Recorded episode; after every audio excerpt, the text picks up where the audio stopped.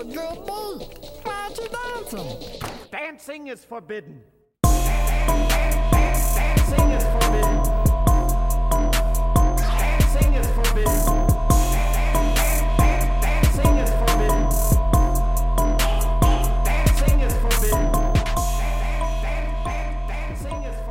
Yoo-hoo, running crew, welcome to Dancing is Forbidden, an Aqua Teen Hunger Force exploration. I am Ronnie, and on this podcast, I am watching through and talking about every Aqua Teen episode, one episode at a time. And the episode we are watching through and talking about this week is Season 2, Episode 8, Super Squatter. Let me go off topic here for a bit. You know how much protein's in a weenie smoothie? Uh, no. Zero. Super Squatter airing September 7th, 2003. And I gotta say up top, this is a just a really important episode to me, and I never realized it really until now. Not only do I have distinct memories of watching this one growing up, but I mean, I grew up under some of these same circumstances. So just seeing this reflected in Aqua Teen so blatantly, basically, really just drives home why I love Aqua Teen so much, why I respond to it so much. But we're going to get into all of that later. I don't want to say too much up top. Just so excited to jump into this one. More excited, maybe, than I've been to jump into any episode we've covered so far. But all right, jumping into Aqua Teen news this week. Let me tell you, there's nothing, but I have some personal Aqua Teen news that I think everyone will appreciate, and that is the fact that if you don't know, my name tag at work has a Meatwad sticker on it, and finally, after months and months, somebody commented on it. Someone says, That Meatwad? They were very happy. They said I earned brownie points. So, hey, sometimes life isn't all bad, okay? Otherwise, not so much news, but Dave Willis did make a tweet a few days ago as of this recording, and I'm not going to read the tweet because it has nothing to do with anything that we are concerned about, but somebody replied, Please continue Aqua Team, not teen, team, like a group of people working together. And uh, Dave Willis liked that tweet. So what a guy. That's right. I'm looking at everyone's Twitters when it comes down to this news stuff, and nobody gives me anything to work with besides this. But hey, any coming news of Aquadong side pieces or the upcoming film, I'll let you know when I see it. I'm looking all over. I got my eyes in the sky looking around here on online, but uh not a whole lot. Moving on to our community news this week. Oh boy, do I got something for you. So I found a podcast called Master Shake Theater on Twitter at Master Shake Pod, and it's an Aqua Teen podcast, another one, and and it's a group of guys talking about it. It's not really a more objective look like this podcast. It's a more nostalgic look. Of course, they watch it before recording, but they just kind of go over uh, some of the bigger points, and it's more conversational. And the episodes are around 30 minutes long, so much shorter than this podcast. And these guys they went through the entire Sealab 2021 show and now they're going through Aqua Teen. So I binged all their episodes at work. It was like nine episodes. Just listened through all of them. It was a good time. Check out Master Shake Theater if you want more Aqua Teen podcasts. That comes out Fridays. And hey, it's a good time. As of the Friday before this episode goes up, they just put out their 10th episode on Dumber Dolls. Moving on here, in a previous episode, we talked about The Room, and I guess somehow uh, Tommy Wiseau got, got word of it, got wind of it. So he left us a voice message. Let's give it a listen. Hi, this is Tommy Wiseau, director of The Room. You are tearing me apart, Lisa. Just wanted to get that out of the way.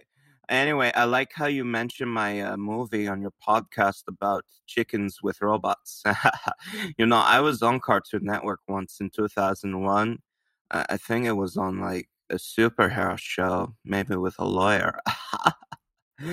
uh, I did not hit her. It's not true. It's bullshit. I did not hit her.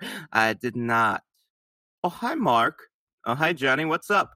Ladies and gentlemen, it's my best friend, Greg Sestero. You want to say anything, Greg? No. Okay, Greg.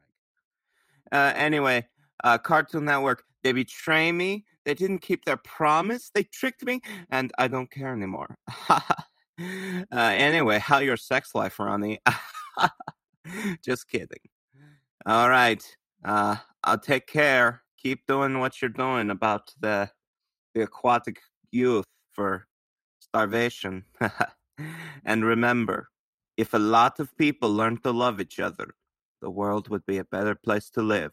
Okay, bye. Wow, thanks, Johnny. You're my favorite listener. You're so lucky that you have Lisa. She loves you so much, dude. And Mark is your best friend? Wow. Anyways, how about some cheesecake? Thanks to Tommy Wiseau for leaving me a voice message. I can't believe it. It's really a dream come true. And I want to mention that Tommy Wiseau is actually on an Adult Swim show. He was on Tim and Eric Awesome Show. Great job. The fourth season, fifth episode called Tommy. He was featured heavily in that episode. So check it out. If you would like to leave your own voice message, check the link in the show notes or head to speakpipe.com slash dancing is forbidden. We're looking for your experiences with Aqua Teen, your favorite episodes, your impressions, whatever you got. Hey, I'll wrap my ears around it. I believe that's it for our community news this week, so let's head on over and see what was going on the week that Super Squatter came out. Recreating the childhood that he never had all the way to the top of the box office this week, we have Dickie Roberts, former child star, topping the charts. This film bringing in over $6 million this week. Not a whole lot. Uh, I take it as it was a slow movie week, but I am unapologetically a huge David Spade fan. I don't really remember this movie. I know I'd seen it around the time it came out. I don't remember it being super memorable like something like Joe Dirt was, but David Spade definitely around the top of his game at this point. I'll have to check this one out again. I can't leave this one without saying that it has a 5.5 on IMDb, so nothing super big, but that seems kind of like par for the course with a David Spade film.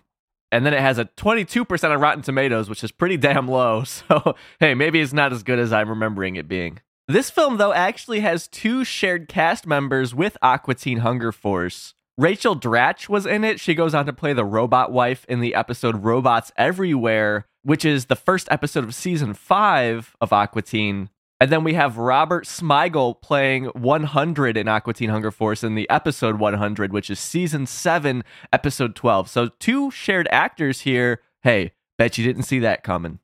Moving on to our top album this week, our Billboard Top 200 album. Let me hear what we got. You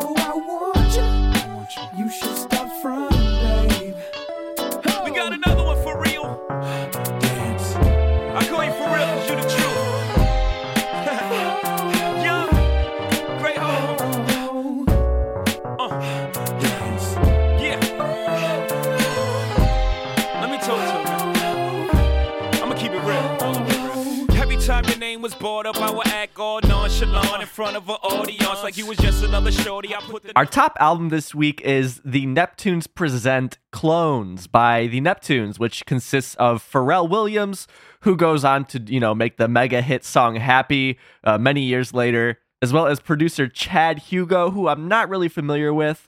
But yeah, the Neptunes I really don't know at all. I, I'm not familiar with them, but this is a, a compilation album almost. It's just various artists featured on every song, and the genre is all over the place here. There's even like rock songs on it, and then there's rap songs with, as you heard, Jay Z, and then there's one with Snoop Dogg, and just all sorts of stuff. It's all over the place, and not really in a good way.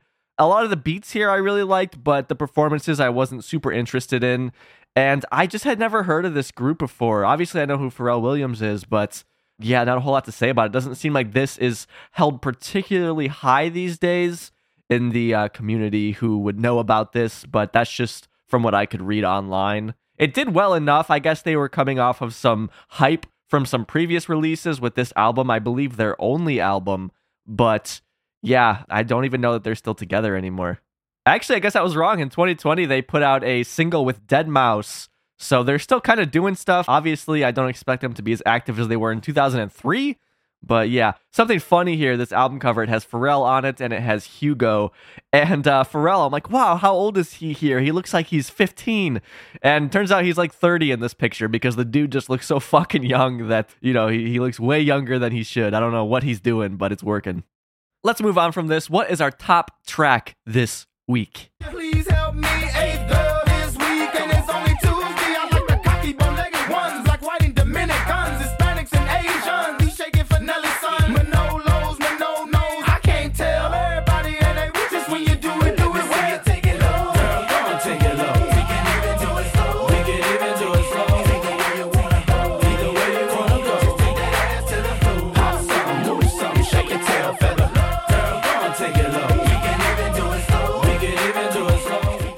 Topping the song charts this week, we have Shake Your Tail Feather by Nelly, P. Diddy, and Murphy Lee. This song, written for the Bad Boys 2 soundtrack, or at least it was released on it, And goddamn, if it don't get you moving, I don't know what will. Nelly always gets me going. Love him on this one. And just a fun song. I really like this one. Moving over to our top Billboard alternative chart this week, it is Faint again by Linkin Park. So we talked about that in the last episode. Great song as well. We got decent week here. Well, maybe besides that Neptunes thing, I don't know what that was all about. But hey, these two songs, these two top tracks, I like them. And I just want to put this out here. If if you have any like history with these songs when they were big on the airwaves or whatever, let me know. I'd love to hear about it. So, moving on from music here, we're going to talk about some video games for a hot second. We got one thing here I want to talk about. That's right. We're throwing the old pigskin back and forth. You and me, shirtless in the backyard, drinking some brewskis. Well, not really. I guess we're sitting in front of a TV. We have ESPN NFL football coming out this week, published by Sega. And so that's another football game. Look, if you are a football video game fan around this time, you're getting goddamn spoiled. It's insane. You're getting so many football games, you don't know what to do with them you know, I wonder how th- this impacted sales between the three games. Were people buying all three of these? Uh, I would imagine not. I, I figure you probably have one that you like, or maybe not. I don't know. I mean, what do I know? I have no context for this, but that's right. ESPN NFL football coming out this week as well. That's three football games we've talked about in two episodes. Oh boy. This ESPN NFL football game, alternatively known as NFL 2K4, was released to universal acclaim apparently according to wikipedia so hey man you, you you football fans are getting a lot of good stuff i'm pretty jealous i wonder is, is that still the case now are these football games? Well i don't know if they still make this. They probably just make that the madden game. Are these games still good? What's going on? I don't know but uh, if you were a fan in 2003 what a time to be alive. This is like the equivalent of being a punk fan in the 70s or a grunge fan in the 90s you're uh, you're here for it. You're experiencing it all. So, all right, you just saw Dickie Robertson theaters. It was good. You like David Spade, handsome guy, doing the best he can. You uh, you're listening to the Bad Boys 2 soundtrack, and you have yet another football game on your mountain of football video game cases.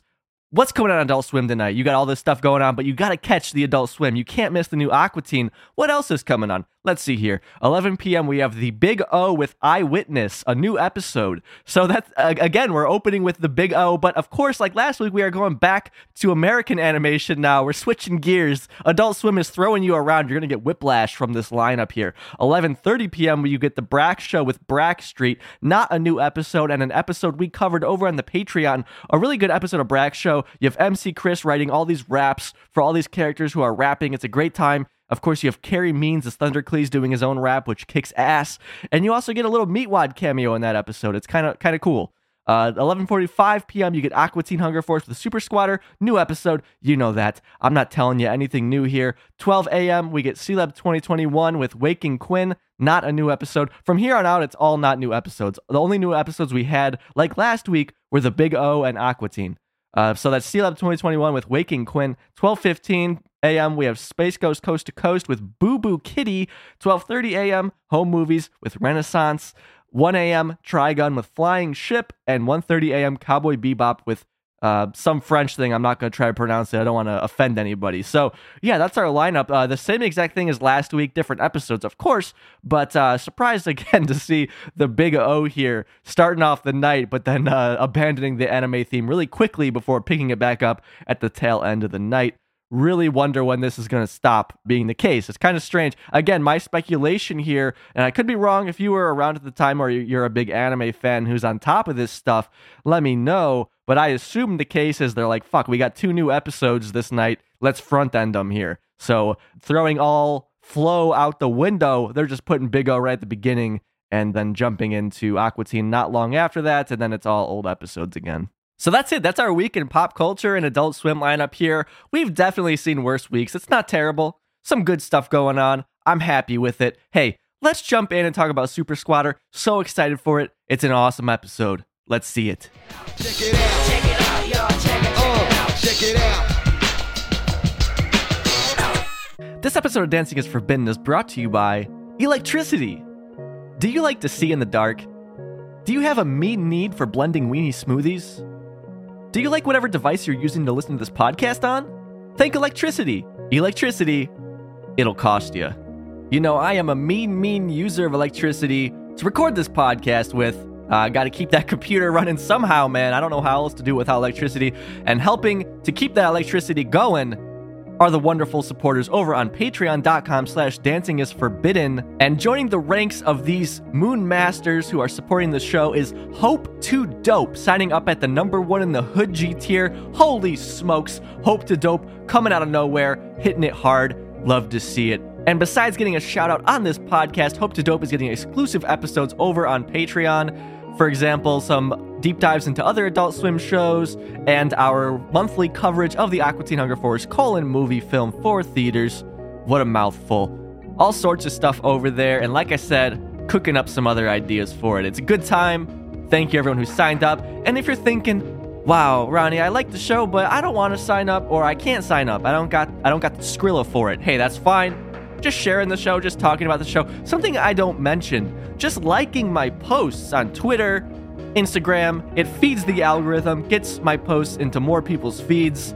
Uh, not really interested in that in and of itself, but look, you gotta play the game. I don't have a choice in it, and anybody who's even just liking stuff on there helps out a ton. So thank you. I mean, hey, just listening, that's what it's all about, baby. I ain't sitting in this fucking room by myself talking for nothing. Glad you're liking it, glad you're listening. Let's go check out Super Squatter. Coming up next, Aqua Teen Hunger Force. Super Squatter airing September 7th, 2003. And this one airing with a TV PG V rating for violence. And it is now re rated as a TV PG LV rating for language and violence. And I am honestly surprised that this one is only a PG for reasons we'll get into, mainly with, you know, some uh, gunplay from Carl shooting his foot off, basically.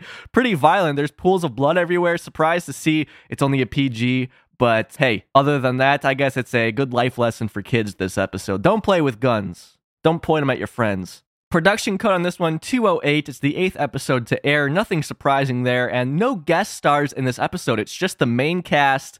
And yeah, again, nothing to talk about there. So before I jump into any of this, I want to give a disclaimer because I don't know what I'm going to say. Look, I'm a straight white male going off the cuff on this one. I'm going to get into some fucked up shit, some real twisted shit. But no, really, I, I want to say because I don't know what I'm going to say is I consider that I had a great childhood. My mom and dad loved me. They're cool as hell. They tried their best, but I'm going to get into some, uh, you know, money trouble talk growing up with, you know, certain things shut off, all that kind of stuff. So I, I don't want to make it seem like I was absolutely fucking destitute. During my most formative years, things were pretty stable. The worst thing, really, throughout my life up to a certain point was that the cable and the internet was shut off, so I didn't have those. And that really leads me into why Aqua Teen is so important to me, is because all I really had were these Aqua Teen DVDs. And I kind of forgot about that until thinking about this episode. We wouldn't have cable, we wouldn't have internet, and all I would watch religiously were the volume 2 and volume 3 DVDs. So, yeah, that plays a big part and probably why I love this show so much because it's really all I saw for a certain period. But yeah, that's basically the the gist of my situation. Oh, and and the phone shut off as well. Actually, there was there was time when we would have internet, we had dial up, but we didn't have a phone line. So without a phone line, dial up doesn't work. Just kind of setting the stage there. Later on, you know, towards my later teens, we would have the electricity shut off, the gas shut off, basically everything except for the for the water. I'll get probably more into that as the episode goes on, but but I want I want a disclaimer here that I, I didn't grow up almost dead or anything like that. I consider myself very lucky, all things considered, and yeah, just want to get that out of the way. All right, so all that out of the way, I feel like we're ready to jump into our Dr. Weird clip. This one a little pulled back, a little subdued compared to the ones we've been getting, but I still enjoy it. The only visual element here is there is a thermostat on the wall. It's an older looking thermostat, probably around from the 70s or so, and it's set to 75 degrees Fahrenheit, and then Dr. Weird turns it up to 300 degrees Fahrenheit, which is funny because a, uh, a residential thermostat or even a, a commercial one, I suppose, wouldn't go this high. It's just absurd that there would be an option to put it up to 300 degrees, but that's what Dr. Weird does. Everything else, pretty self explanatory. Let's give it a listen. Gentlemen, behold the thermo stat. That's been there. Observe as I adjust the heat.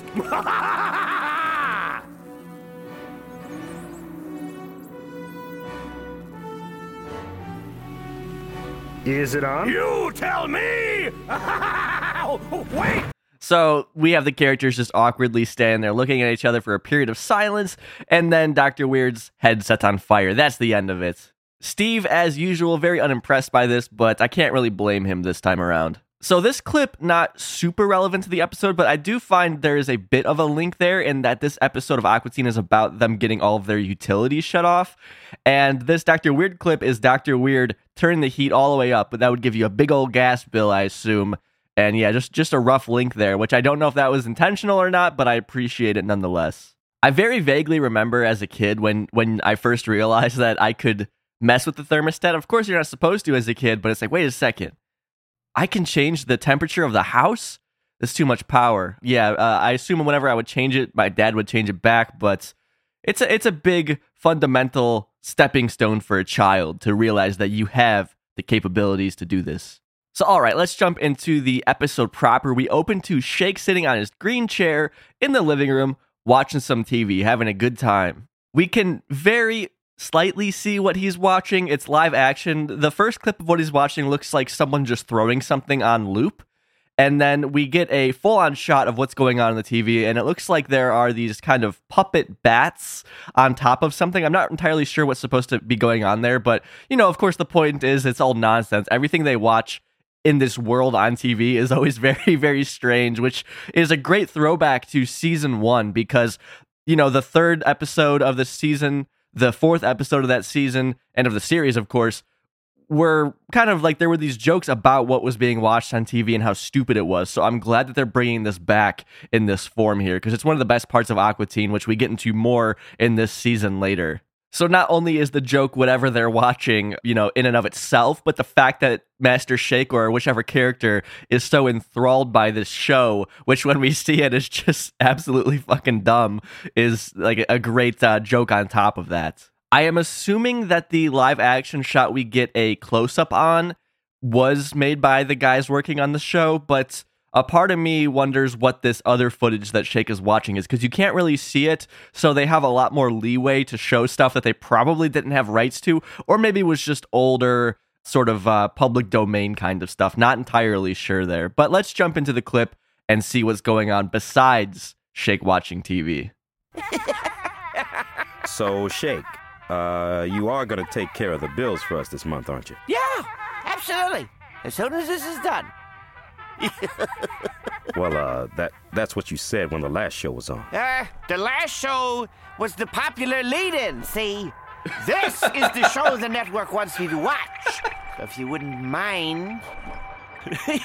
But you are gonna do it today, yes, right? yes, yes. Yes. How many times do I need to say yes to get you to leave? Because it's getting late in the day, Shake. I mean, the post office is gonna close soon. I soon. know what it's gonna do. I've been around when they lock those doors. Believe me, they close. Okay, as long as you got it taken care of. So this really, uh, for me personally, a throwback in terms of paying bills. Like, oh, you have to sit down and pay the bills because growing up, I remember my parents sitting around actually having to like pay the bills as an activity and then run them over to a store that would send the bill out or whatever, or would send the payment out. Nowadays, you just hook all that shit up online. You really don't have to deal with it, which is just wonderful because it's not an activity anymore. You can sit there and watch the popular show that was led into that they want you to watch without having to worry about, oh, I got to pay the bills because it just normally just deducts from your account. And that kind of leads into something I was talking about earlier this week with a friend, and that's even though you pay it online, I don't know about you, but I get these letters in the mail from the company like urgent, please open now and all this shit. I'm like, "Oh my god, did, did my payment not go through? What's going on here?" Open the letter all frantically and it's just like, "Hey, we got your online payment. Thanks." Like, why are you sending me this in the mail? But anyways, back to describing what Shake was watching because I don't know if I did a great job of it. We see what looked to be bats on uh, maybe strings being moved around, and they are on what is what I assume is supposed to be some sort of carcass or something. It's very strange. It's hard to describe really what this is. And then yeah, you hear there's like child laughter in the background and stuff on the show. They're just having a lot of fun making this really weird in-universe show, which I really appreciate and love. So after that, Frylock leaves and we get ourselves a Schoolly D transition.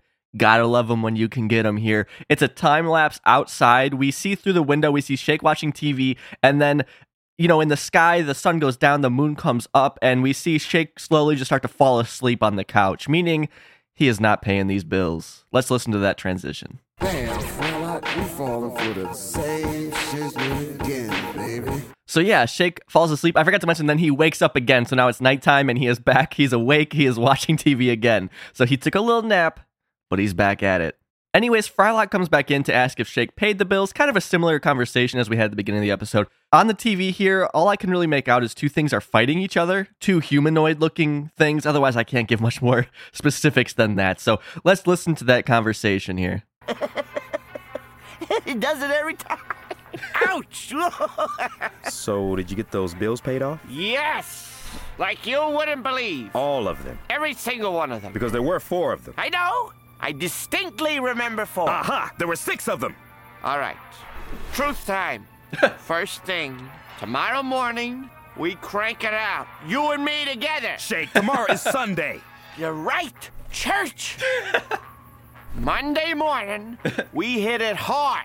Both guns blazing. Those bills will get paid so fast they won't know what hit them. So Shake just lies and says that he paid the bills, but then it comes out that he didn't. Frylock pulled the old mind trick on him, got him to fess up because Frylock said there's four bills. Shake says, yeah. And he's like, ah, there's six. trying to think, what would these six bills be? So there's cable, electricity, maybe gas, water, garbage, and then internet, I suppose. I suppose that could be all their bills. Or or a phone, yeah, probably a phone line, maybe something like that. Anyways, yeah, Shake is lying, but then Frylock gets out of him, and then they go through this whole, uh, well, when are you going to pay them? Well, well, Shake can't pay them tomorrow because it's Sunday. Of course, a joke there with Shake being like, ah, church, as if, as if uh, any of them have ever gone to church. But Frylock says that in that the stores will be closed or the bank or whatever, he, they, they, they won't be able to send out the money to pay the bills. And I like that Shake as a compromise is like, all right, Frylock, you can help me pay the bills. Like you'll sit down with me and do it with me. And I'm just honestly surprised here that Frylock is even trusting this with Shake. I mean, of course he's not going to do it when you're supposed to. It's Shake. I mean,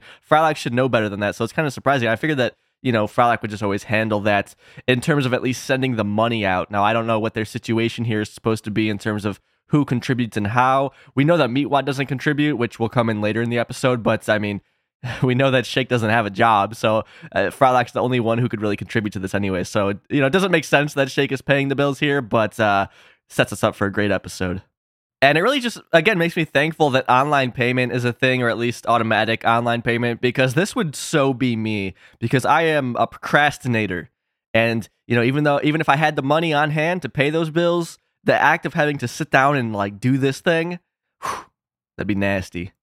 So, all right, the episode now, it's been kind of uh, repetitive. You know, we've kind of had two similar scenes. Well, there are about to be some consequences for Shake's inaction because the cable is about to cut out. There goes the cable. See? Terrorists! Recite to me the number for the cable people. Well, the service hotline is on the bill that you never sent. Okay. Recite to me the number for the excavators. Unless you want to go back there and dig up the septic tank You yourself. flushed the cable bill down the toilet. All the bills, Frylock, they're too expensive. You know how much money it takes to heat this house? Take a wild stab. Last month, $487. And that's a lot of money, isn't it? Hello, operator. Give me the cable company, please. Are you listening to me? Because I'm about to unload. ha! Well, the phone's broken. Well, now it is. so, do you understand why it's so important to pay those little slips of paper we get every month? Look, we got electricity, and we got each other. So gonna cut in here, and yeah, the the cable gets shut off, and Shake blames terrorists, which is probably one of the funniest jokes in the episode. And also, Shake throws the phone because he's trying to uh, get through to the operator, but since he didn't pay the phone bill, that got cut off as well. And he throws the phone down because he's so angry and it explodes, which is something introduced in this season. Things exploding whenever they get thrown on the ground or whatever, which is great. That's just classic Aqua Teen to me. And surprising here that everything is getting shut off because that would imply that they were already behind. Usually it's like you have to be a month or two behind already to get things shut off. If you don't pay the bill right away, they won't just shut stuff off typically. So makes me wonder, you know, they were probably already behind or something. I don't know what the exact situation is. But very surprised to hear that their heating bill was $487. Uh, that seems very, very high to me.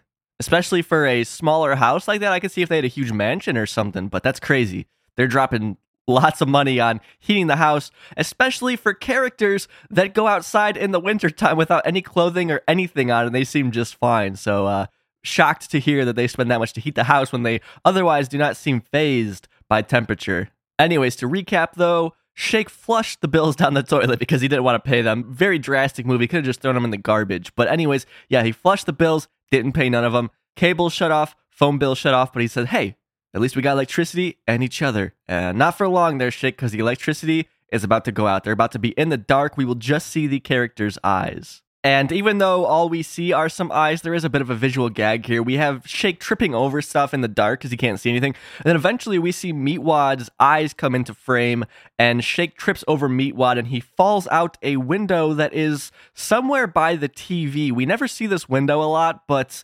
Uh, and by that I mean because it's just not there a lot of the time. It's you know they add it in for this episode, and in the future they'll add it in sometimes when they need it. But yeah, Shake will trip over Meatwad and fall outside at the end of the clip. So let's take a listen.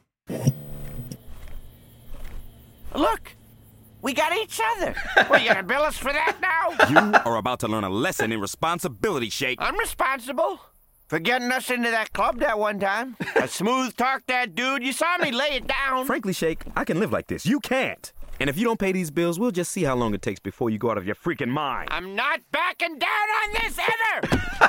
Turn on the lights. I want you to see the look on my face. Do you hear me? Or did they send a guy out to shut off their ears because I didn't pay the ear bill? Where the hell is the switch? So that's Shake outside. Where the hell is the switch? And I love Shake's line of "I am not backing down on this." That seems to be the motto of half the people I see on the internet or anywhere in life. Really, is they uh, are doubling down when you uh, show them the error of their ways. For example, here Shake can see that it was bad to not pay the bills. Like he's seeing firsthand it was bad, but he's still just like, "Oh, you're gonna bill me for that too," and and all this stuff, and and he's almost proud that he didn't pay the bills at this point. It's like, okay, dude.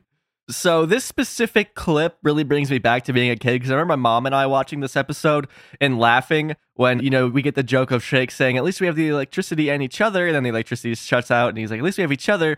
I remember my, my mom said, "Oh, that's your dad," and yeah, but in that situation. Electricity gets shut off. I, I suppose we'll run into it more, so I'll talk about it more then. But not a good time. Pretty sure we had the electricity shut off multiple times. But again, this was this was when I was in my later teens, probably 16 or so. So luckily not a kid like poor Meatwad here.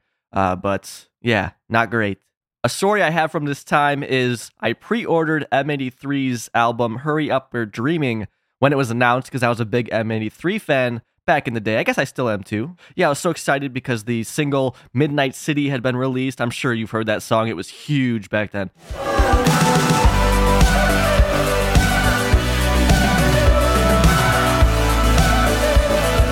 And I was excited for that. I was like, oh, this is going to be a great album because I, I was already really into them before they blew up in the states. Uh, not not to be like, oh yeah, check me out, man, I'm so cool, but but it'll make more sense in a bit here. And yeah, I was just so excited. I was like, this will be their best album ever. It's inspired. Their that album was inspired by Mellon Collie and the Infinite Sadness, my favorite album ever by Smashing Pumpkins. And so I got the CD in the mail, but we didn't have electricity, so I had to go to the public library to plug my laptop in because it was dead to charge it a little bit so that I can put the CD onto my MP3 player and listen to it. So, uh, you know, had to make a little bit of an effort there, walk to the library, get all that stuff done. And then I remember being so excited. Finally, I can listen to the album. And I start listening. And I remember I didn't like it. And I, I still am not a huge fan of that album to this day. Uh, It's all right, but I like the earlier stuff a little bit more. I think that album really didn't need to be a double album. I think there's a lot of stuff that could have been cut out of that one. It could have been a very strong single album. Anyways, though, that was some of my experiences, my hardships having to walk all the way to the library. Oh my God, so sad. Let's see how the Aqua Teens are doing. We get like a little vinyl scratch transition here. We are outside, it's daytime. We see into the Aqua Teens house, and we see the lights are off, obviously, because they don't have electricity and we see Shake standing there by the TV, and Meatwad rolls in, and he has a, a towel wrapped around his body and around his head. He's trying to take a shower. Again, back to the Aqua Teens having a bathroom at the beginning of season two. So let's hear this conversation play out. Meatwad's coming into the episode proper. Of course, we saw him in the last clip where he tripped Shake, but he didn't have any speaking lines. So Meatwad's got something to say now. Hey, how come the shower ain't working? I don't know. Probably maybe something you did to anger God.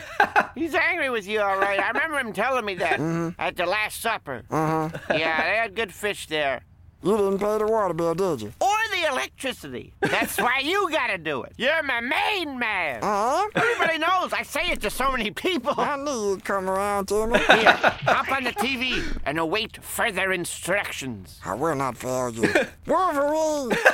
So I love this back and forth between Meatwad and Shake. Shake is calling Meatwad his main man, uh, hyping Meatwad up, like, oh yeah, you're gonna do me a favor by paying these bills and helping me out with this stuff.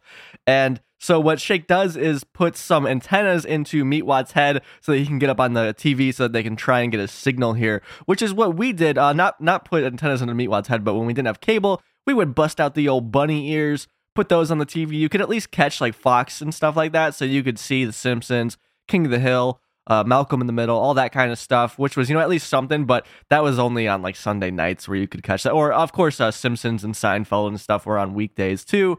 But other than that, it was basically just Aqua Teen DVDs, is what I would watch when I was, I don't know, 12 or whenever this was going on. Of course, this plan with Shake and Meatwad won't work because they don't have electricity. Frylock will point that out soon.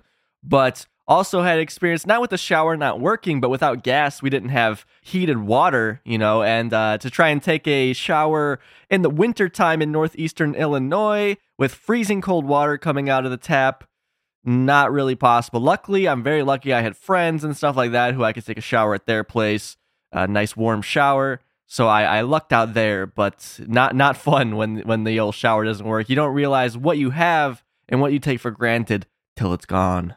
And one thing I'm thankful for is we never had the electricity and the gas shut off at the same time. So if we had electricity off, at least we had gas, could take a hot shower, uh, stay warm in the winter, all that kind of stuff. You could still use the stove and the, the oven and, and all that good stuff.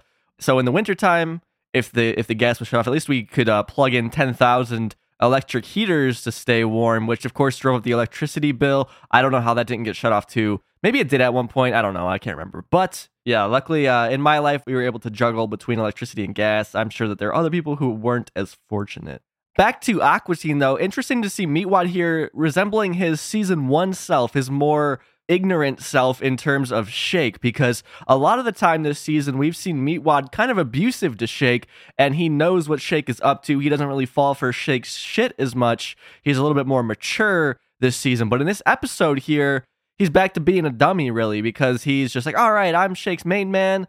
And he's willing to help Shake out. So so fun to see there. And that's something that they do in this show, of course, is really just using the version of the character that best fits the moment, the scene, the episode, which I, I appreciate. You know, we don't like Aqua Teen because of any sort of continuity or anything like that. It's fun that there are these different sides to these characters that they can bust out whenever they need them and whenever it suits the joke the best.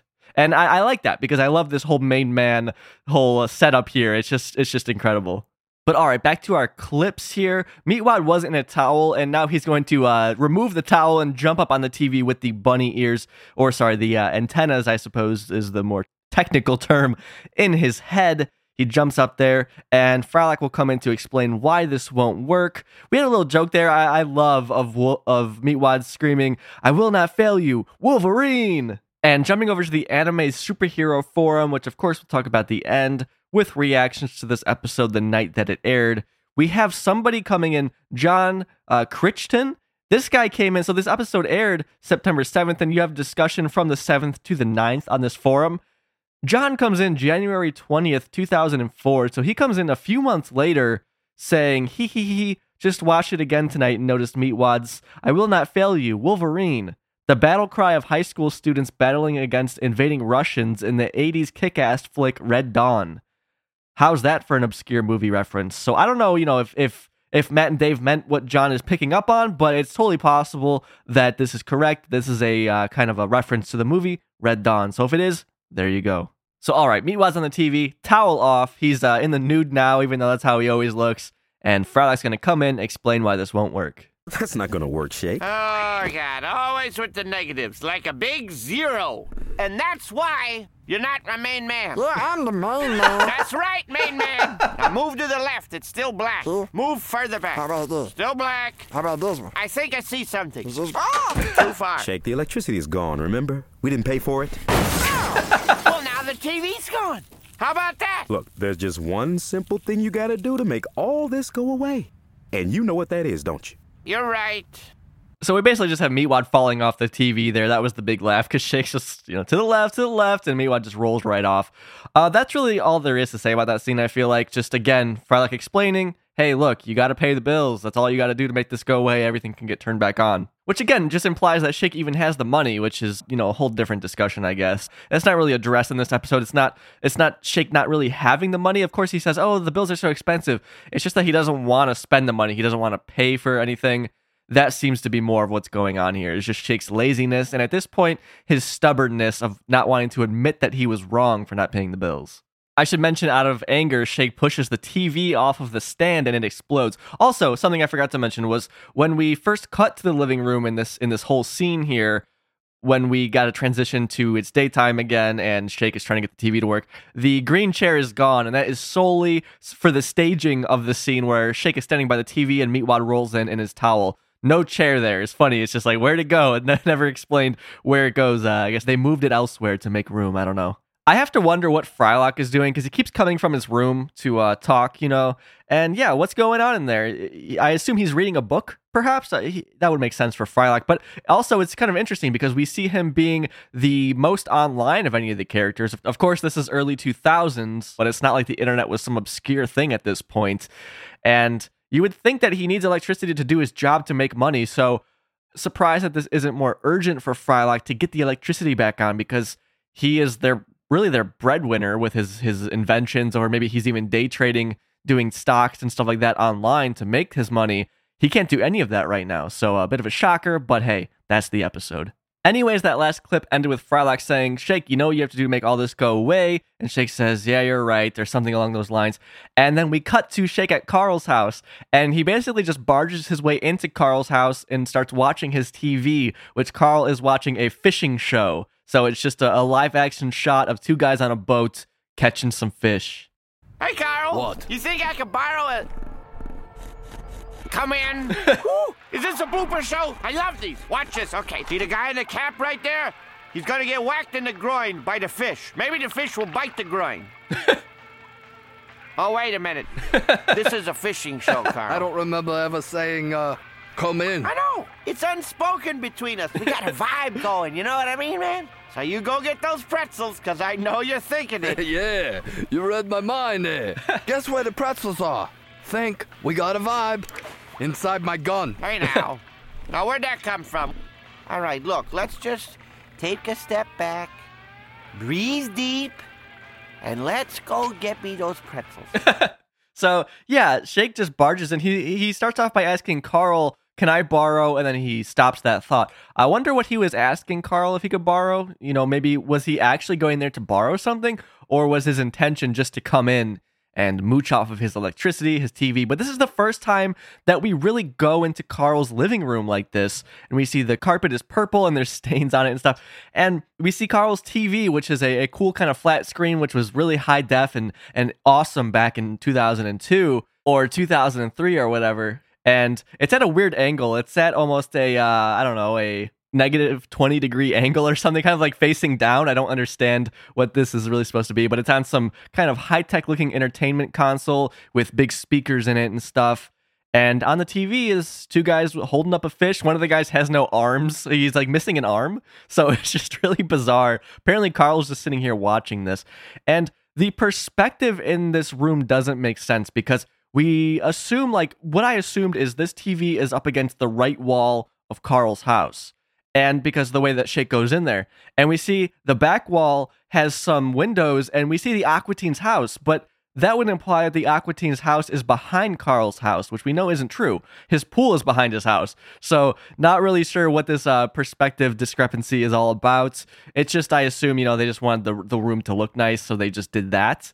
But uh, something of note is is Carl's blinds are all kind of messed up, which you would expect from Carl. It's, it's just interesting, though, to see all the nice things that Carl has. You wouldn't really expect that from him, but somehow he he spends his money wisely and he gets the things that he likes. I mean, it's possible he's just in debt, but he does have a nice car. He's got a pool, nice TV, nice speaker set up there. Uh, hey, Carl's got it good. Something funny here that I don't think I've ever mentioned and I don't recall ever seeing mentioned is that Shake can fit easily through Carl's door, which is like, why do they need a shake shaped door in in the Aqua Teen's house if Shake can fit through Carl's normal human door? it's just you know, it's just nonsense. But uh, not not angry that that door is there at the Aqua Teen house. Very distinctive look. But uh, surprised that the Aqua Teens even bothered to make that effort to build that door or anything like that if it wasn't necessary. If Shake can just fit through normal doors just fine, then there's no need for the shake shaped door. But, uh, you know, life would be worse without it, for me at least. But yeah, in that last clip, Shake just let himself in, and then Carl pulled a gun on him, which you could probably figure out from the audio. It's just a shotgun he pulls out, and then Master Shake lowers it, like, hey, how about we get me those pretzels? Pretty extreme move from Carl. He could just call the cops, although I don't know if, if it's an episode that we've covered yet, but at one point he says the, the cops stopped taking his calls, so maybe that's why. But yeah, pretty extreme. And unfortunately, it's an, it's not going to go very well for Carl. We will hear that in the next clip. But before that happens, we cut to Meatwad. He's in his room and he has some envelopes he is stuffing with leaves, and there is just cran gibberish all over the front of the envelopes, and we will figure out what he is doing.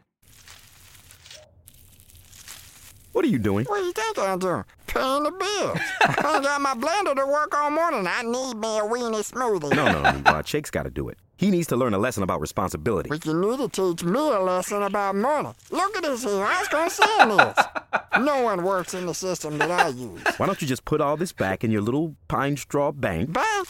No, that's my IRA. I use the bank, I get burned on capital gains tax.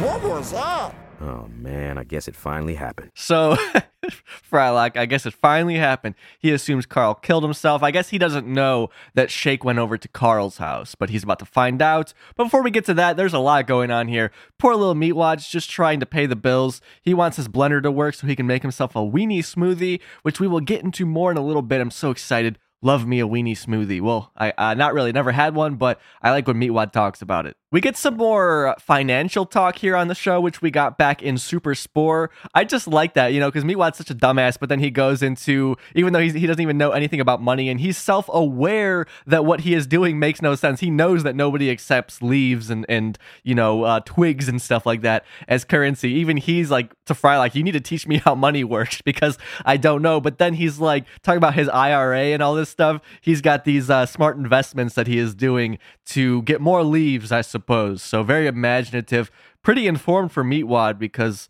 even I don't fully understand this stuff, but Meatwad does. And an issue here that I have is Frylock is saying, no, Meatwad, you can't pay the bills or anything like that. Shake needs to do it. He needs to learn a lesson.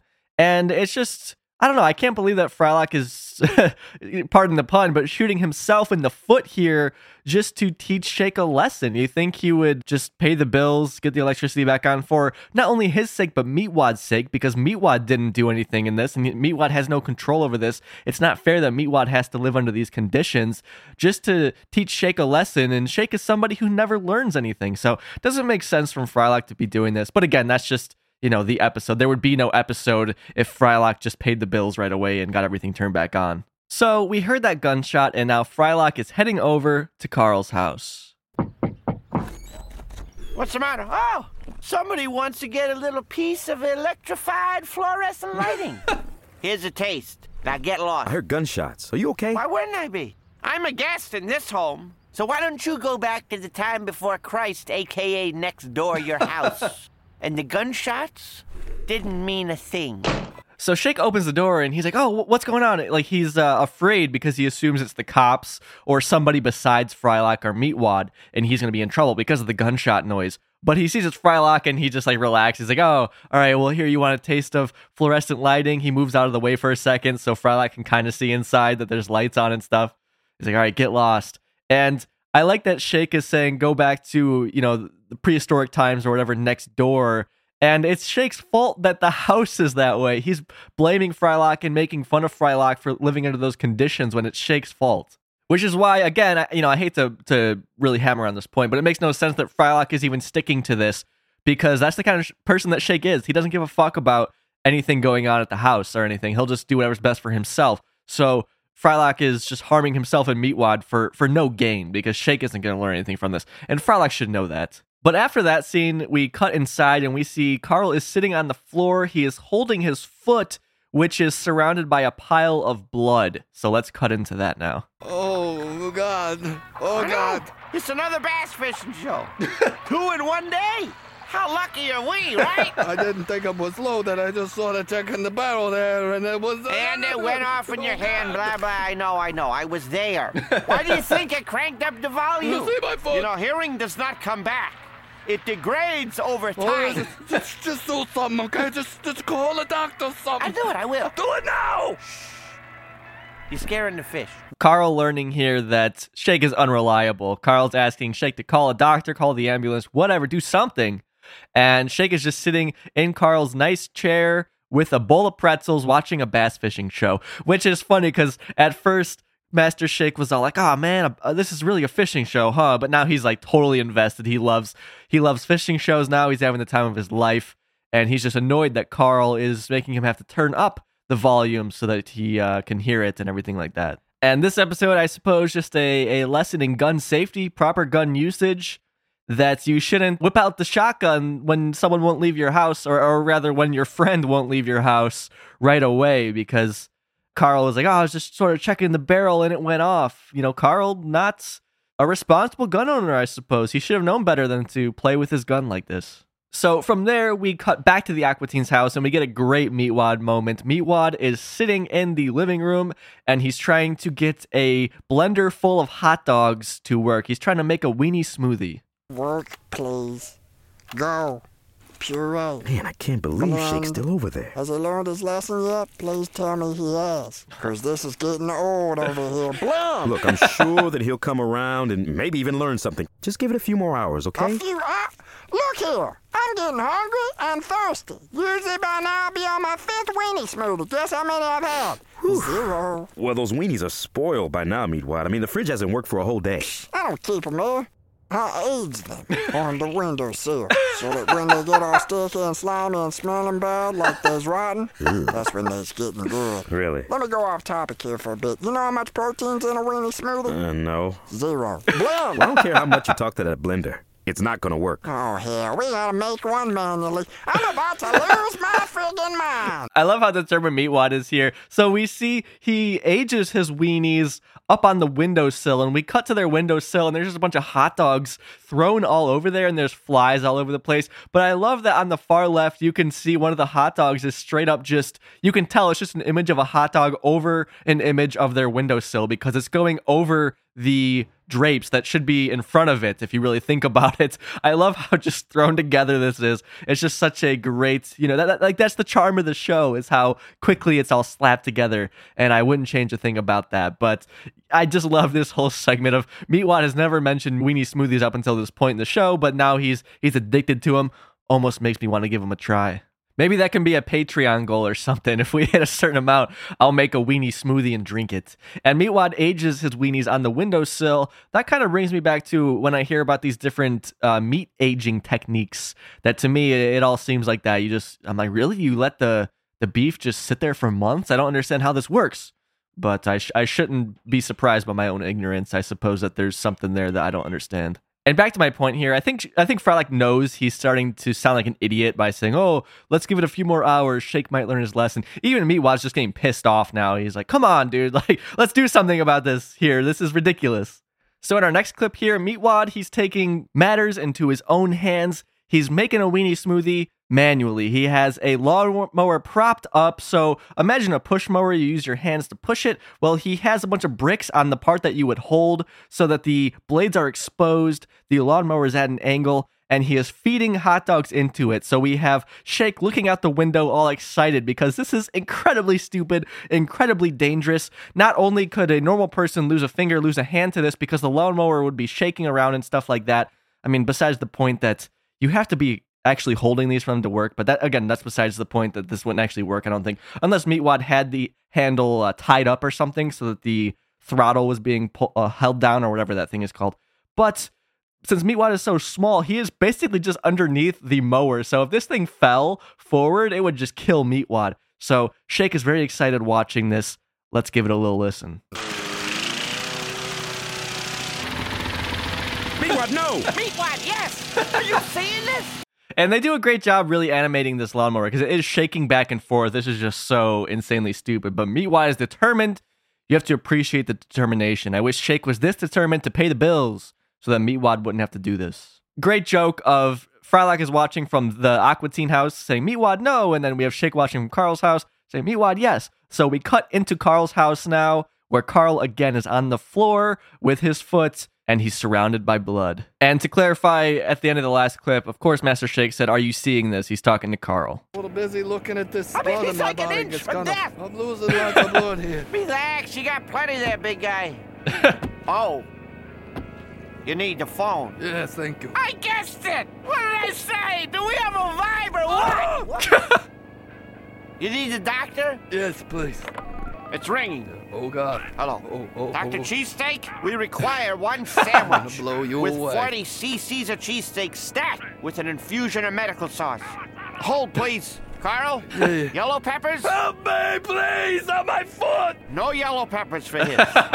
okay, thank you. See, Carl, I got your backside, buddy. Now look, it's gonna be 12 bucks. So Carl is trying to use the shotgun to grab the phone so that he can call a doctor. And kind of a joke that Carl is still playing with this gun a little bit. You think he would not want anything to do with it after shooting his foot off, or, or not off quite yet, but spoilers. And I need to mention Carl's house a little bit because we we've been inside his house a couple times, but this time it's it's more towards a normal layout that we will see going forward with the show. In the back left wall, we have a sofa. It's like a, a, a plaid kind of sofa. Next to the sofa, there is a little table with a lamp on it. It's a football helmet lamp, and it says 56 on it. There's also a super futuristic floor lamp that Carl has. It's like made of chrome or something. It looks really nice, really futuristic, high tech. Kind of silly though that it's right next to the football lamp though. Seems a little redundant, but that's all right. On the wall, there is a photo of what looks like some sort of football coach or something. Of course, I'm talking about American football here. And on the poster, it says tuna. I'm not sure who that's supposed to be. I don't know if that's a reference to an actual person or what the deal is, but if you know, hey, let me know. Beyond that, Carl has a glass table in front of the sofa. And then he also has, like I said, I kind of touched on earlier, a really nice stereo setup too. Some big kicking speakers. So Master Shake does call a doctor. He calls Dr. Cheesesteak and he orders a cheesesteak for Carl. Which is funny because Shake doesn't buy it for himself. He doesn't get one for himself. He gets it for Carl. So he thinks he's doing Carl a solid here, that he's helping Carl out. Uh, very funny joke. Because it seems almost malicious. Obviously, he should call the doctor, but he calls a cheesesteak place and thinks that he's helping Carl. So very funny. And Dr. Cheesesteak, I assume he's getting this delivered, even though Shake never gave an address or anything, but only came out to 12 bucks. Not too bad. I could really go for a cheesesteak. I haven't had one in many years and it sounds good. For those not in the know, a cheesesteak is a sandwich made from thinly sliced pieces of beef steak and melted cheese in a long hoagie roll. Mm-mm-mm, the good stuff. Great joke there though with uh, when when Master Shake is calling Dr. Cheesesteak, the guy on the phone is like screaming at him. It sounds like very aggressive this Dr. Cheesesteak fellow. So all right, from that little scene, we hear Meatwad yelling and we go outside. You assume that he is getting injured, but nope. That's not the case. Meatwad here, he's an old pro. He knows how to make a manual smoothie. He has a beautiful cup of weenie smoothie. There's even some whipped cream on top. Meatwad, he's impressing me with this. He did a great job. Let's take a listen. Meatwad. Oh, did you want one? Hang on a second. No, no, no, Meatwad, shut it off. So I just love we see Meatwad. He's literally underneath the lawnmower making this thing. It's just so insanely dangerous. And I gotta mention any instance of Meatwad consuming meat in any form, little bit of cannibalism there for you. Also, can't forget that Meatwad had a cherry on top too. Whipped cream and cherry mixed with the weenie smoothie. I don't know, man. That's questionable. So we had Meatwad asking Frylock, oh, sorry, did you want one? He goes back to make one, and Frylock's like, no, don't do it. And then we have Shake running outside saying, make me one. So let's jump into that. Make me one! Carl? Oh, don't encourage him. What happened to him? Shoots himself in the foot and thinks the world's gotta stop for him. We're still turning, baby. Back away. Let me look at it. Oh, you mean so you can come in and have a nice glass of water? It's funny, we have Frylock just picking Shake up and moving him off the stoop. So Frylock pretty dang strong. He does it really easily. But yeah, we cut inside and we see Carl laying on the ground and we see his bone exposed too now through his leg. I want to point out that we don't see the pool of blood anymore. Now, it makes sense it's not right under Carl anymore because it appears that Carl has moved from where he initially was sitting with the pool of blood, but we get some shots of the room and we never see that pool of blood in the ground anymore. So it's just straight up gone, but that's all right. Frylock is here and he's actually going to help Carl. I wasn't born yesterday, okay? I've seen movies. He needs medical attention. Yes, I do. He needs an upgrade from a satellite provider, because if I see one more redneck spit into a lake, I'll be forced to get up the- and Come on, change Carl, the here we go. channel. Wow! Listen, Carl, I know it hurts, man, but I need to keep your foot elevated to all hell. Oh, that's not mine. This is Well, that's bad, isn't it? So that is Frylock lifting Carl up to elevate his foot so that like they can get some of the blood flow out of it just to stop Carl's blood loss, kind of similar to applying a tourniquet or something like that. But very shortly after Frylock picks up Carl, his foot just rips right off. Carl falls down. And he's saying, "Oh, that's not mine, is it?" And we see next to Carl and Frylock, there is a cooler full of ice and beer that Shake is is using, and that will come into our next clip here. Look, you need to get that on ice. At the hospital. with the hospital's ice. So just a short little clip. We have Shake uh, pushing the cooler away from Frylock, who is holding Carl's foot. Of course, Shake being selfish and really just sadistic in this episode, but at the same time, the fact that he ordered Carl that cheesesteak, it just seems like, does he genuinely not know that this is a big deal? I really don't know. I, I can't tell if it's him just being a careless asshole or if he genuinely doesn't think it's a big deal that Carl shot his, himself in the foot and now that his foot is off. This episode, though, is pretty extreme. It's probably one of the worst that Shake has been in so far in, in terms of his behavior. Because not only did he not pay any of the bills and forcing the other Aqua teens to live without any utilities, which, uh, you know, again, you, you could argue is Frylock's fault. But with all this Carl stuff, Shake is just super, super selfish in this one, just really depraved. Anyways, from here, we cut to the Danger Cart, which is our first time seeing it this season. Danger Cart making a reappearance. We have Carl in the back, and Meatwad is pulling him to the hospital. Why Frylock didn't just call an ambulance, considering Carl's phone was right next to him, I don't know, but that's what's going on here. Carl, Carl, calm down. Listen, listen, look. We'll be there in a couple of hours, okay? So incredible work from Dave Willis on this one because of course Dave Willis doing a Carl voice is always great. I have to imagine somewhat taxing on his vocal cords, but when you have Carl just screaming so much this episode, that's got to take a lot out of Dave. But but not even just that, also with you know, usually Carl is pretty one note in a good way. I love Carl's attitude, everything like that. It's always, you know, just snarky, sassy Carl or angry Carl. Here we have Carl in pain. We have Carl who is, you know, almost depressed that he did this to his foot earlier in the episode. Dave Willis all over the place with Carl's personality here, and I just love it so much. We get to see a little bit more of Carl than just being brought in for a specific joke or a specific line. For example, in the previous episode, Super Sirloin, we had Carl really just showing up to to spit in Meatwad's food bag and say that he has crabs. That's kind of it. He's just being an asshole. But here we get way more of Carl's personality, which is great. So not only are we getting him more than in just one scene,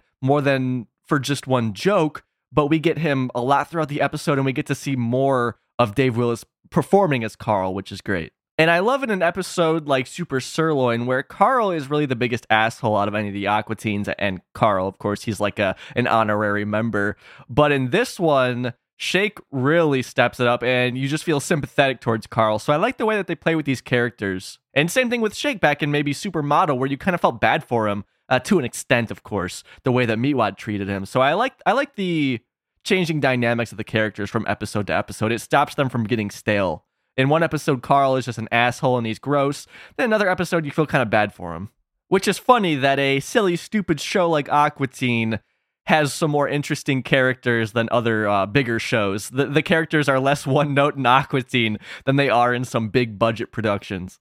All right, so jumping back into our clips, we have a little transition here, and we see the shake signal in the sky, which you know is is throwing back to the third episode of the series, Bus of the Undead. So cool to see this shake signal back, which you know is just a, a little light form of Master Shake's body in the sky, and then we cut and we see Carl, who he's had some work done. All right, his foot is all wrapped up, but he is missing a foot, so it's just his leg. It's all wrapped up. We see some blood on the bandages And we pan up to see that Carl has his foot sewn onto his head. He is holding a bottle of pills. Whenever he pops a pill, you'll hear it. They're just giant, very big, comically large pills to help with the pain. We also see that the lights are on in the Aqua Teen's house, but we do see what looks to be extension cords all over the floor. So we will get to that, but I want to point out that in the background, because they are outside, they're outside, it's nighttime, and we can see that the Aqua Teen's lights are on. So let's jump into the scene. Carl just got back from the hospital. What does he got to say? Damn, Carl, you look stupid. yeah, my HMO guy didn't know how to uh, approach this, so he did this. Hey, do a headstand for me. You get it? yeah. I gotta tell you, I don't. I mean, look at these horse pills. I'm friggin' wasted here. You got ripped, Jack? Seriously, though, I'd be pissed. Yeah, you think that, but some about these pills, they uh, take the edge off, you know? take four of them, and uh, that yellow gateway over there opens for the dwarf man. Did you want to go over there with me? Or? No, thank you. I want as little to do with you as possible. Now, please leave my sight. So Carl points how the uh, door opens for the little dwarf man over there, and it, it pans over to just a random part, an arbitrary part of the Aqua Teen's yard. There's nothing there, so Carl is hallucinating all of this, and he's really, you know, easy going. He's, as he said, he's wasted on these pills.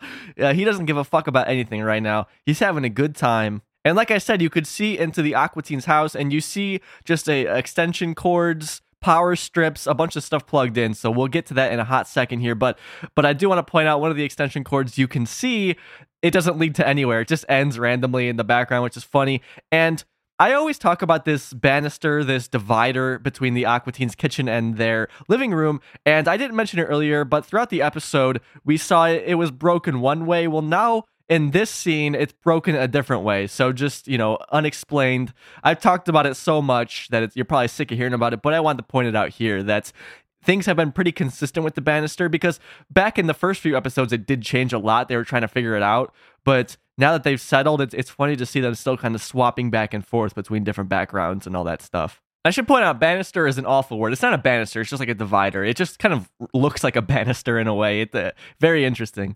So, anyways, Frylock comes out. He's about to comment on how the electricity is back on, about, oh, yeah, you paid the bills. And we'll get into what really happened. And that is basically there are 10,000 extension cords running from Carl's house to the Aqua Teen's house. So, at least they have electricity now, which is something. It doesn't really explain how the lights are on, you know, but lights are on uh, as well as the shake signal that's on the roof and it's going full throttle there which as we know is very bright from the bus of the undead episode and I think it's funny because yes, they have electricity now, but you know they, they don't have gas, they don't have water, anything like that. So it's still like okay, you fixed one problem, but you don't have cable, you don't have a phone still, all this sort of stuff. But I like the continuity here because the TV is still broken on the ground. So we'll have Meatwad run into the house to turn the TV on, but of course it's broken, so it doesn't work. It's shattered on the floor. And we pan over to see all of the wiring from Carl's house to the Aqua Teen's house, and there's like stuff on fire, there's a little explosion and stuff. So it's a very shoddy job, not safe at all, but that's what's going on. Let's take a listen. Well, I didn't think you'd do it, but you paid the bills. Hell no, I pay no bills. I pay you no mind. come on, the TV's about to come on. Well, I'm just glad that you finally accepted some responsibility in the most ass way possible.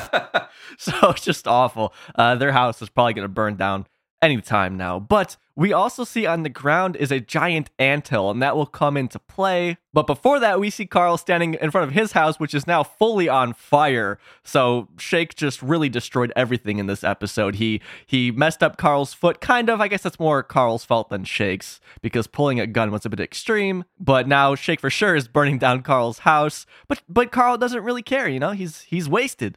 The last visual thing here that I need to explain is basically the Aqua Teens say that Carl can stay at their place, but only outside, and Carl lays down in that ant hill and ants crawl all over him. So let's listen to our final clip of Super Squatter. Hey, come here! Hey, this is funny. Whoa, bad wiring, my friend. and if you tell the insurance people that, but stick to it, don't waffle. I'm fairly confident they will drop you. You can stay with us, Carl, as long as you have those pills. Thank you, Daddy. You found it. That's a guest bedroom. And hey, you know, if you need to go to the bathroom, you know, just do it. Shake. Don't mess with him, okay? He's had a long day. You need anything else? There's some ants. So that's the end of the episode there. I love Carl. Just don't mess with him. He's had a long day. Carl is just super chilled out, super laid back and relaxed, and just a great ending to this episode.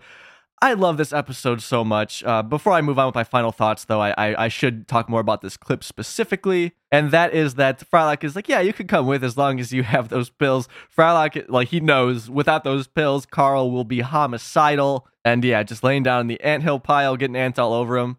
That's all you need to end that great episode. Before I get into my thoughts, let's jump over to the anime superhero forums, which, of course, the link to that will be in the show notes if you want to read this full thread of discussion that was had the night that Super Squatter originally aired. We have Constantin leaving us a super shocking comment. Let me read you it here.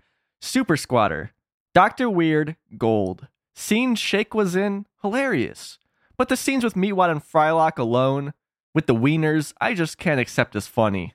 Rating, three stars out of four. I, I I was thrown for a loop there. I can't believe you wouldn't think that's funny, but hey, everyone's got their own opinions. User Ju Kuchi has this to say. The episode was quite funny. Shake, as usual, provides most of the funny material, but sometimes being such an ass can get sort of annoying. I wonder why Frylock puts up with him, really. He has yet to actually get ticked off at Shake and zap him with his powers. In any case, though, it was quite humorous. I actually don't really agree with Ju Kuchi here. Like, like normally, I'm the first to say Shake is being annoying here. I didn't really find that to be the case in this one. I thought that Matt and Dave did a really good job having Shake being a villain, having him be an asshole, but it wasn't just too repetitive like they can fall into occasionally. I'll leave you with this last comment from Home Movies fan. Hey, Home Movies is a good show. Let's see what Home Movies fan has to say. Heh, my best friend has the same exact TV that Carl has. Anyways, Shake is the biggest ass I've ever seen on TV. Hilarious, especially when Frylock rips Carl's foot off. A plus. Oh, and how exactly do the Aqua Teens receive money? So that's our last specific comment. Um, this episode actually split. We have a lot of people saying this is the funniest episode, that these episodes are getting better and better. But then other people saying it was mediocre, they didn't think it was that funny, that nothing really happened, all that sort of stuff. And uh, I can see both sides. But as for me, I love this episode, not only because I saw it so much growing up for reasons I explained, you know, not having cable or internet or any real money for a means of entertainment and watching this episode over and over again. But I don't see a whole lot in TV where my situation is really mirrored. I, you don't have a lot of shows where characters don't have utilities or electricity or anything because it's hard to write for that. How do you make that interesting? It's so difficult, but Matt and Dave did it wonderfully where they made this situation where the characters don't have electricity and you know no gas, no water, nothing, but they made it so funny to me at least that I just, you know, I really appreciate it because whenever you see your specific experiences mirrored in your entertainment is usually very special and that is definitely the case here for me. And that goes, as I've said before, why I just relate to Aqua Teen so much, why it was so important to me growing up, because I never saw those things in other shows or in other shows when they were supposed to be a poor family, they would end up going on trips around the world and all this crazy stuff. It's like I've never even been on a plane, let alone to some crazy country like they do in The Simpsons. It's just, you know, it just, and I don't blame the writers for that because it's like, all right, you know, we have to have these characters do something. And surely Aqua Teen does get a little bit crazier. But for example, when they go to Memphis on vacation, Meatwad pulls them there themselves. Like it makes sense how they get there. I'm sure as the show goes on, it'll, it'll, get a little bit more crazy. But I'm most familiar with these season two episodes, and in this season, they are firmly poor and they don't really get up to a whole lot. And when they do, it, it's in the realm of possibility. And again, from a writing standpoint, from Matt and Dave, it's just super impressive that they are able to make episodes out of these concepts. And not only that, it's not like Matt and Dave were just flexing their writing skills. They had to because of the budget of the show. The show itself was pretty poor. So, because of that, the characters were poor. They couldn't have all these crazy new backgrounds and stuff. They couldn't have all these crazy new characters. They couldn't have all these background characters. They had to keep it kind of like these plays where they're on really one or two sets. Nothing crazy really happens. So, that's really what drew me to Aqua Teen why I love it so much, why it's so important to me, because it represents me, or at least the me I used to be, in a way that nothing else did. And I'm sure that you feel the same way. But overall, this episode, just a great shake as the villain, but also it's kind of Frylock's fault, again, as I've touched on plenty of times throughout the episode.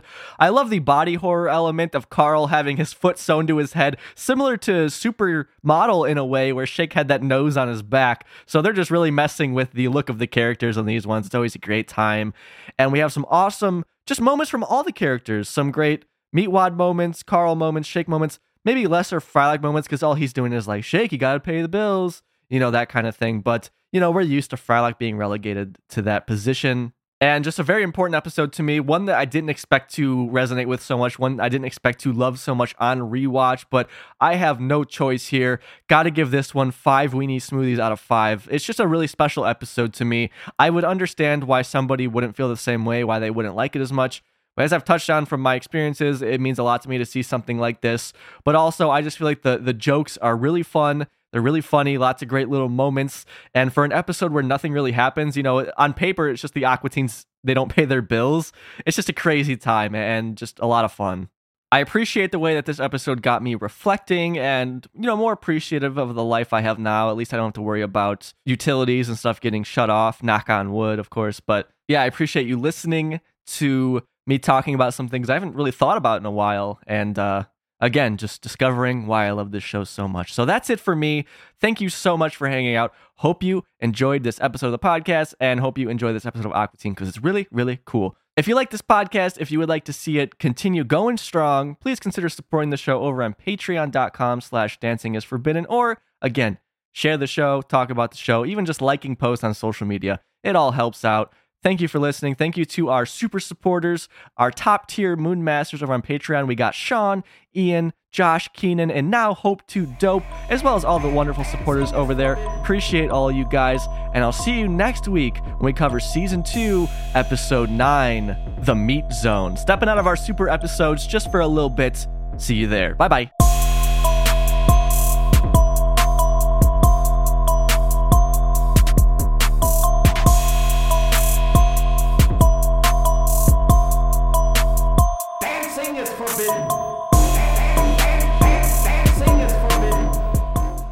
Thank you, Daddy.